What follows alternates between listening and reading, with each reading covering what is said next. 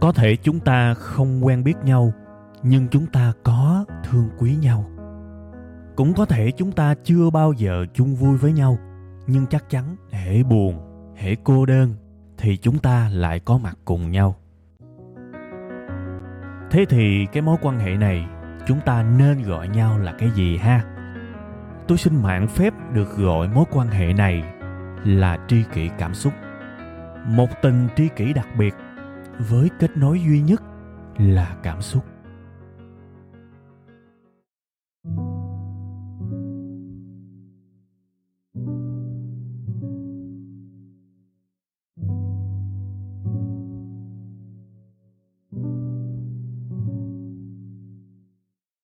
Rồi, alo, xin mến chào tất cả quý vị và các bạn. Chào mừng tất cả quý vị và các bạn đã quay trở lại với chương trình. Rất là quen, rất là thân, rất là gần, rất là ấm áp. Ít nhất là tôi cảm thấy như vậy. Đó chính là chương trình gọi tên tất cả chúng ta, tri kỷ cảm xúc. Và trong cái buổi sáng thứ hai ấm áp này thì tôi muốn gửi đến tất cả quý vị và các bạn một cái lời chúc thật là tươi mới, thật là bình an, thật là dễ chịu, thật là ấm lòng ha. Đó là những cái gia vị để tạo nên một cái buổi sáng đầu tuần phải gọi là rất là tuyệt vời. Hy vọng là tất cả chúng ta sẽ được trải nghiệm hết tất cả những cái cảm xúc đó trong cái ngày hôm nay các bạn ha. Còn nếu mà trường hợp những cái cảm giác mà tôi vừa nói với các bạn nó có phần xa lạ với các bạn thì tôi cũng rất mong là sau khi nghe xong cái tập này thì các bạn sẽ hiểu tại sao nó xa lạ và các bạn cũng sẽ biết cách về việc làm sao để nó thân quen ha. Rồi ok, bây giờ mình sẽ vô cái chủ đề chính của chúng ta ngày hôm nay ha.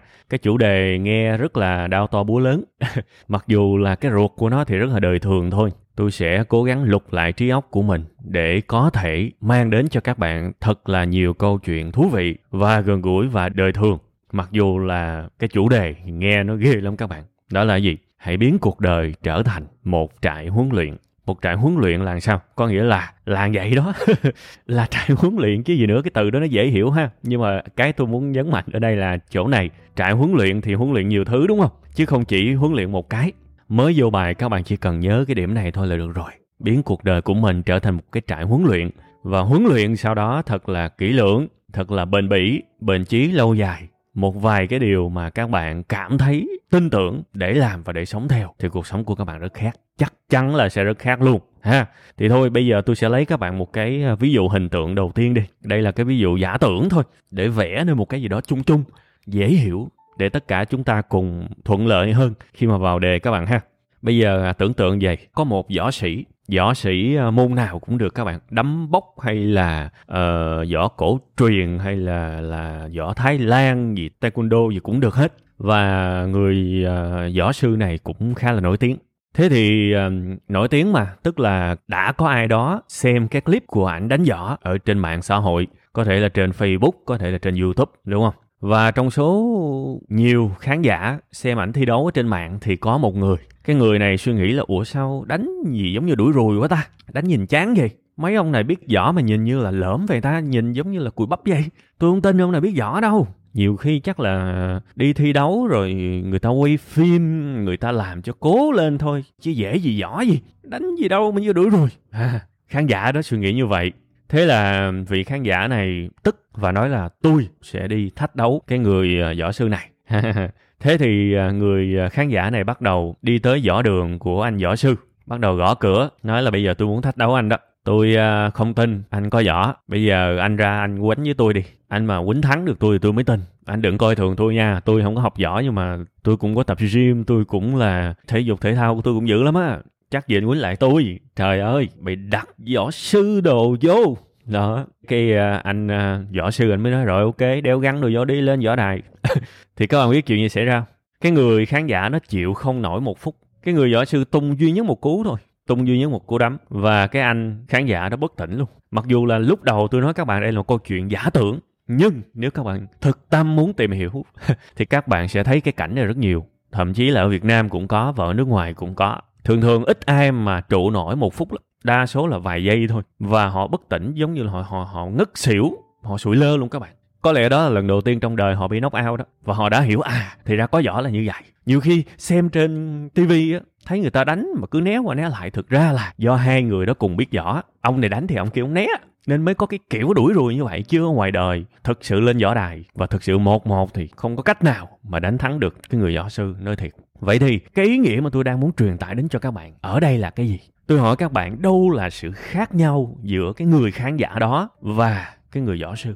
Đâu là sự khác nhau? Với bản thân tôi nha, đương nhiên là nó có nhiều yếu tố, nhưng với bản thân tôi thấy cái điều quan trọng nhất đó là một bên có huấn luyện và một bên là con số 0 tròn trĩnh. Và nếu mà bây giờ kêu tôi chọn ai sẽ là người chiến thắng, mà nếu mà tôi biết được cái thông tin là một người có huấn luyện, một người không có huấn luyện, thì cỡ nào tôi cũng chọn cái người có huấn luyện hết, tôi nói thiệt. Và tôi tin chắc là 100 lần thì ít nhất tôi cũng đúng trên 95 lần, tôi nói thiệt. Nó quá dễ hiểu đúng không các bạn? Thế thì ở đây các bạn phải xoáy thật là kỹ vô cái điều rất dễ hiểu này cho tôi nha, vì một chút xíu nữa tôi sẽ phát triển qua những cái vấn đề khác trong cuộc sống. Các bạn phải nhìn ra được sự khác nhau giữa một người có huấn luyện và một người không có huấn luyện. Cái anh không có huấn luyện, ảnh chỉ có sự ngông cuồng thôi. Và những phần khác hình như là ảnh chả có cái gì cả. Nếu mà ảnh biết cái sự khác nhau giữa một người có huấn luyện và một người không có huấn luyện, thì ảnh sẽ không có khùng điên, lao đầu vào cho người ta đấm. Ảnh sẽ biết được, không đánh lại đâu. Cái niềm tin của ảnh có vấn đề. Vì ảnh không được huấn luyện nên ảnh không tin là một người học võ lâu năm có cái sức mạnh tới mức như vậy. Và cái cú đấm của cái người học võ lâu năm nó hoàn toàn khác với những cú đấm ở bên ngoài. Ảnh không có học, ảnh không biết cái điều đó các bạn. Và cái việc ảnh không huấn luyện nó tạo nên một cái giới hạn trong niềm tin, mà cái giới hạn đó nó hại ảnh ghê gớm. Rõ ràng ảnh đã không hiểu được cái bài học cơ bản giữa trình độ của một người được huấn luyện lâu dài và một người không được huấn luyện. Ảnh không hiểu được cái việc này và cuộc sống của anh đi xuống ghê gớm luôn các bạn.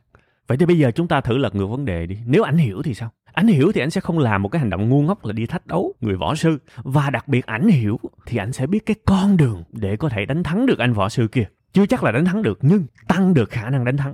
Làm sao? Cũng huấn luyện, cũng rèn luyện y như anh kia. Thậm chí là nhiều hơn nữa, chăm chỉ hơn. Thế là thắng, đúng không?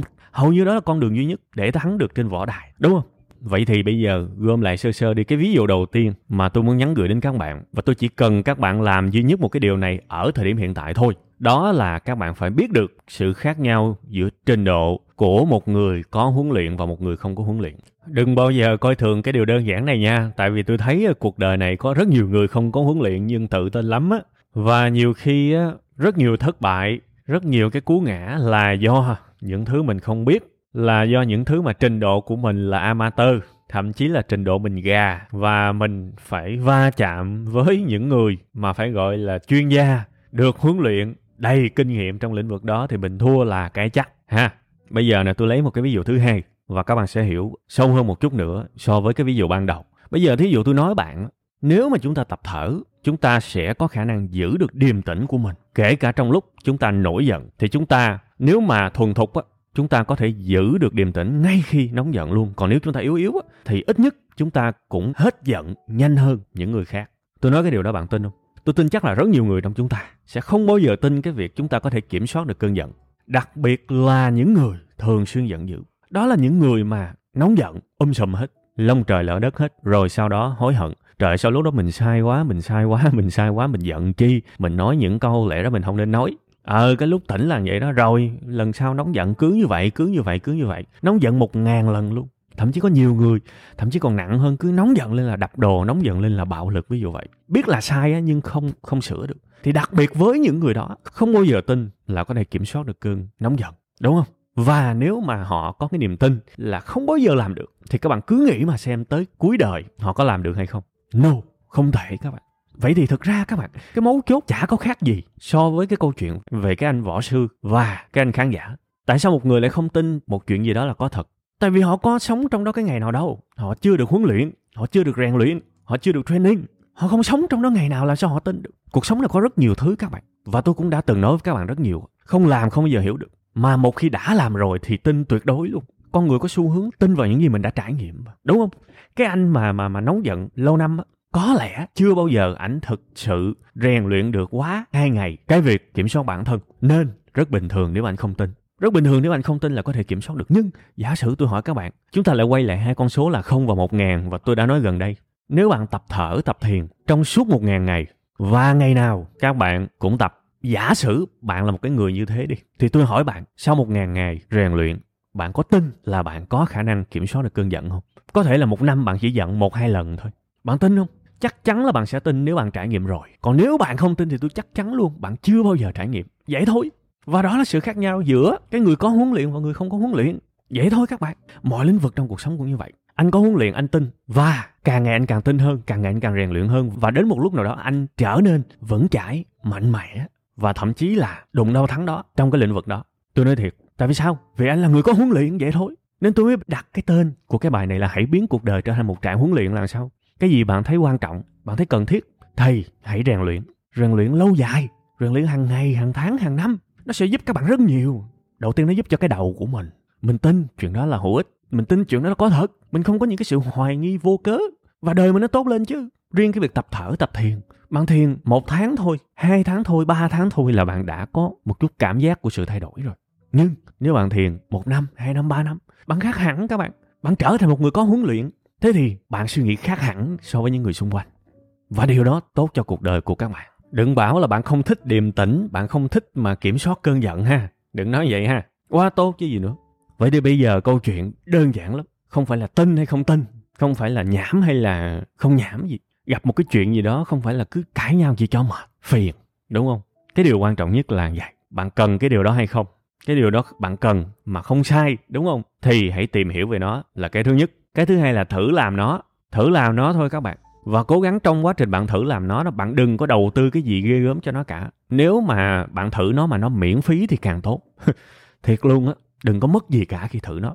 Và khi thử rồi phải thấy êm êm rồi đó, thì tin tưởng và làm theo và huấn luyện. Cứ thế vài tháng bạn sẽ thấy sự khác biệt nho nhỏ. Và vài năm bạn sẽ trở thành một người được huấn luyện. Và cỡ nào bạn cũng sẽ điềm tĩnh. Tôi nói thiệt.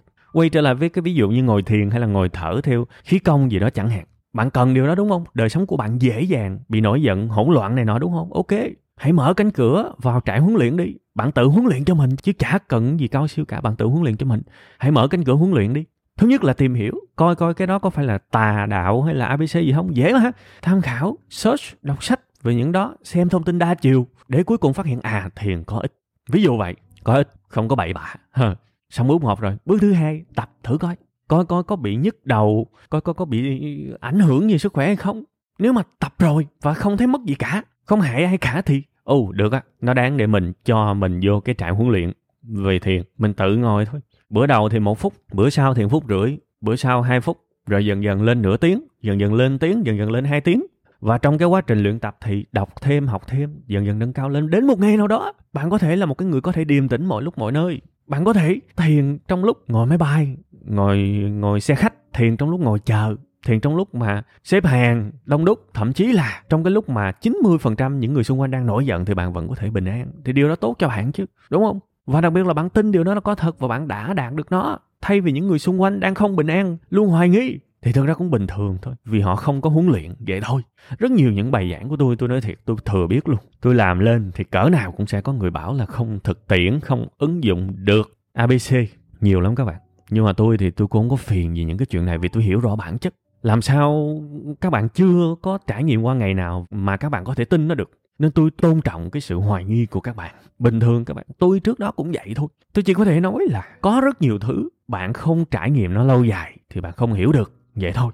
Và hầu như tất cả những thứ mà đáng để học trên đời này, hầu như đều như thế các bạn. Không thể nào mà nó hoàn toàn xa lạ với các bạn và người ta nói ra cái là bạn có thể cảm được cái việc đó ngay lập tức. Không thể các bạn. Nó phải xa lạ với các bạn. Vì người ta có huấn luyện, bạn chưa có huấn luyện sao bạn hiểu được. Nó phải xa xôi, nó phải xa vời với các bạn thời điểm ban đầu. Nhưng để mà kết luận nó không hiệu quả, không ứng dụng được. Và khi các bạn chưa trải nghiệm nó thì đó lại là cái sai của các bạn. Không phải là những thứ mà xa lạ với các bạn thì nó luôn sai. Cuộc sống này rất nhiều thứ xa lạ với chúng ta các bạn. Và chúng ta học là học cái mà mình chưa có. Chứ ai mà lại học cái mà mình rành rẽ rồi các bạn.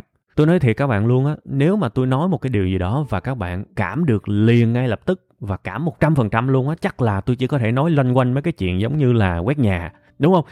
Bữa nay sáng tôi cầm cái chổi tôi quét. Các bạn thấy cát dưới sàn không? Đó, thí dụ vậy. Các bạn hiểu liền đúng không? Các bạn cảm được liền đúng không? Tại vì sao? Riêng cái việc quét nhà, tôi và các bạn đều là những người có huấn luyện hết. Đúng không? Chúng ta đã làm chuyện đó chắc vài ngàn lần rồi chúng ta không ý thức. Hay ít nhất là chúng ta nhìn thấy những người xung quanh làm việc đó vài ngàn lần rồi. Chúng ta không lạ gì với nó cả thì chúng ta tin. Hóa ra cầm cái chỗ quét nó làm nhà mình sập nhỉ. Chúng ta tin, chúng ta không nghi ngờ gì cả vì chúng ta sống với nó rồi. Còn có rất nhiều thứ làm sao bạn tin? Thở nhiều, tập thể dục nhiều, giúp cải thiện sức khỏe. Làm sao bạn tính? Bạn phải đạt được nó rồi bạn mới tin chứ. Bạn phải ở trong cái trạng thái huấn luyện lâu dài bạn mới tin chứ. Còn không bạn chả tin. Nhưng nếu bạn không tin chỉ vì nó lạ với bạn, mặc dù bạn rất cần cái điều đó, thì thực ra bạn đang đóng chặt cái cánh cửa phát triển của bạn lại. Tôi nói thiệt. Thế thì hãy open đi các bạn. Hãy mở lòng ra với những thứ mới. Mở lòng ra với những thứ thậm chí chưa bao giờ bạn trải nghiệm. Chưa bao giờ bạn trải nghiệm không sao cả. Luôn là như vậy mà. Mới có gì đâu. Mở lòng ra. Đương nhiên là không phải là A tầm phù. Gặp cái gì cũng nhảy vô để huấn luyện mình vài năm. No. Thứ nhất là có cần cái điều đó hay không. Nếu cần, ok. Xong bước 1. Sau khi mà xác định mình cần cái đó rồi, thì ok nhảy vô tìm hiểu. Coi nó có tốt hay không. Hãy tìm hiểu đi trước khi mà thực hành. Và nếu cảm thấy ok rồi thì xong cái bước tìm hiểu là bước 2 rồi, thì qua bước 3 là hãy thử. Và đặc biệt là thử trong cái lúc này, đừng để mất cái gì cả, đừng mất tiền, đừng mất cái gì mà nghiêm trọng cả. Hãy thử ở cái trạng thái miễn phí đi, tôi nói thiệt. Rất nhiều thứ trên đời này khi thử là nó miễn phí. Và nếu qua được cái bước thử rồi thấy êm thì cứ làm. Vậy thôi các bạn, vậy thôi. Đời mình nó khác lắm. Đời mình ở cái chế độ huấn luyện thì mình luôn thắng những người không có huấn luyện. Luôn luôn là như vậy. Bây giờ mình qua một cái chủ đề về tiền bạc đi. Có thể có rất nhiều người trong các bạn đang chờ nói về cái chuyện tiền bạc. Bây giờ tôi hỏi các bạn, là tôi cũng đặt ra một cái giả thiết. Liệu các bạn có tin trên đời này có những người đầu tư tiền mã hóa và rất là giàu không? Họ kiếm được rất nhiều tiền đó, rất lời. Thậm chí có nhiều người nhân 2, nhân 3 tài khoản. Đương nhiên sẽ có người thua đúng không? Nhưng mà tôi hỏi các bạn, liệu các bạn có tin là đầu tư tiền mã hóa có thắng được hay không? Câu trả lời của các bạn là gì khi mà tôi hỏi câu này? Thực ra nếu các bạn trả lời là tin hay không tin, thực ra tôi chả care, tôi không quan tâm, tôi nói thiệt luôn. Nó không có áp phê, nó chả có ý nghĩa gì cả. Cái điều quan trọng là vậy nè, khi mà tôi hỏi bạn câu đó, bạn có tin hay không, thì bạn phải hỏi lại bạn một câu khác là trình độ của các bạn là ở level được huấn luyện hay chưa rồi mới tính tiếp. Level được huấn luyện là gì? Là bạn đã thực hành, đã học, đã làm cái việc đó lâu dài.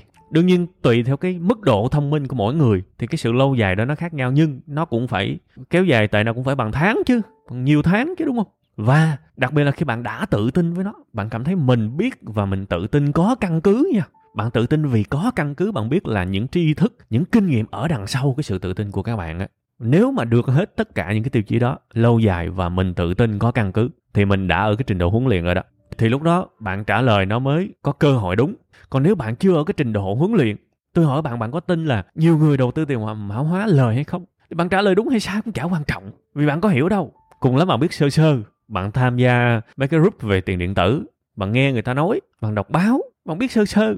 Ở cái trình độ gọi là bán chuyên, ở cái trình độ gọi là biết sơ biết một chút, và thậm chí là có nhiều người không biết gì luôn. Thì bạn trả lời bạn có tin hay không chả quan trọng, tôi nói thiệt. Vì mình không biết thì mình có nói cái gì. Cho dù mình trả lời đúng câu trả lời đó, thì với mình cái câu trả lời đó nó cũng không có ý nghĩa gì hết. Vì mình đang nói một điều mình không hiểu. Nên thành ra tôi nói thiệt, tôi có một cái quan điểm như thế này. Nếu mà trình độ của mình, mình nhìn lại, mình chưa ở cái mức độ được huấn luyện, chưa ở cái mức độ làm nó, học nó lâu dài, tự tin có căn cứ về nó đó, thì thôi quên đi, đừng bình phẩm gì hết. Cái đó tốt, cái đó xấu, cái đó ngon, cái đó dở, cái đó tin, cái đó không tin, thôi quên đi, đừng bình phẩm gì hết. Vì bình phẩm không có giá trị gì đâu. Vì mình đâu có hiểu bản chất của nó mà bình phẩm. Mình đâu có hiểu bản chất của nó, đúng không? Phải check coi mình có được huấn luyện hay chưa. Chưa thì thôi ha. Còn nếu mà trường hợp mà quan tâm cái điều đó và muốn tham gia, nha, thì bây giờ đầu tiên là theo mấy bước mà tôi nói với các bạn đó, giống như trong cái việc mà tập thở đó, cái này về bản chất nó cũng y chang. Thứ nhất, nếu bạn cần, đúng không? Bạn cảm thấy ok, tôi cần, tôi muốn tham gia vào đầu tư tiền mã hóa vì tôi đọc báo, vì tôi tham gia mấy cái group này nọ, tôi thấy hứng thú, đúng không? Ok, trước khi tham gia thì tìm hiểu mới tham gia chứ, đúng không? Bước 1 là ok, gật đầu, tôi cần tham gia cái đó. Bước 2 là tìm hiểu đi, đọc để biết đằng sau mấy cái đồng tiền đó là gì, tại sao những đồng tiền đó có thể phát triển được, những đồng tiền điện tử đó. Rồi có hiểu về công nghệ blockchain chưa, có hiểu về thế nào là phi tập trung chưa, có hiểu cái cơ chế vận hành của nó chưa, có hiểu về một cái tam giác để có thể đánh giá là môi trường xã hội và quản trị, bạn hiểu cái đó là gì chưa. Đặc biệt là trong khai thác tiền mã hóa, có biết cách phân biệt giữa những cái đồng tiền rác và những đồng tiền có giá trị nội tại hay chưa. Đó là cái bước tìm hiểu đó, bước học đó. Phải tìm hiểu xong rồi mới quyết định tham gia hay không. Chứ không mà biết khỉ gì đâu. Sau khi mà tìm hiểu xong hết rồi đó, mình sẽ có cái kết luận. À, cái này chơi được. Đương nhiên là có lý do gì đó, có lý luận, có tri thức ở đằng sau cái lựa chọn đó. Thì bắt đầu mình chơi, đúng không? Tôi lặp lại một lần nữa nha. Xác định 1 là muốn, 2 là tìm hiểu. Và đặc biệt trong cái bước tìm hiểu, hãy đọc thật nhiều những bài phản đối về cái thứ mình đang tìm hiểu để nhìn hai bên. Sau đó sâu chuỗi lại và ra quyết định. Điều đó rất quan trọng nha.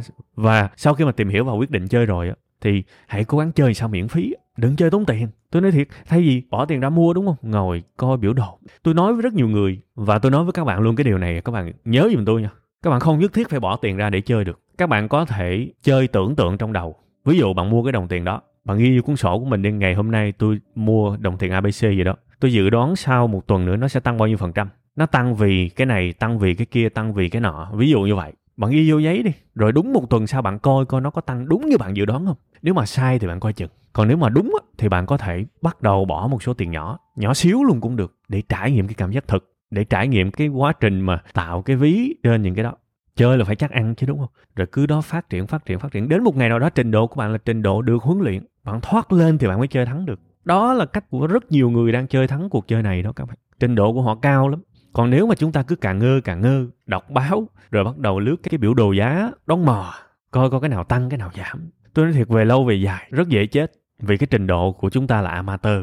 Mà trình độ amateur thì chơi về lâu về dài không thể thắng được. Rất nhiều người mới vô chơi thắng, thực ra là do may mắn thôi các bạn. Tôi nói thiệt, tôi thấy rất nhiều người may mắn trong cái thị trường này. Nhưng mà thực ra ban đầu thôi. Về lâu về dài là đuối liền. Coi chừng bị knock out đó, coi chừng là bị dứt. Giống như là cái ví dụ về anh võ sĩ, ví dụ ban đầu đó. Mà nhiều khi là mất tiền, mà mất nhiều tiền nó còn đau hơn là cả bị knock out nữa đó. Nha, cái ví dụ này là rất là dễ hiểu luôn nha.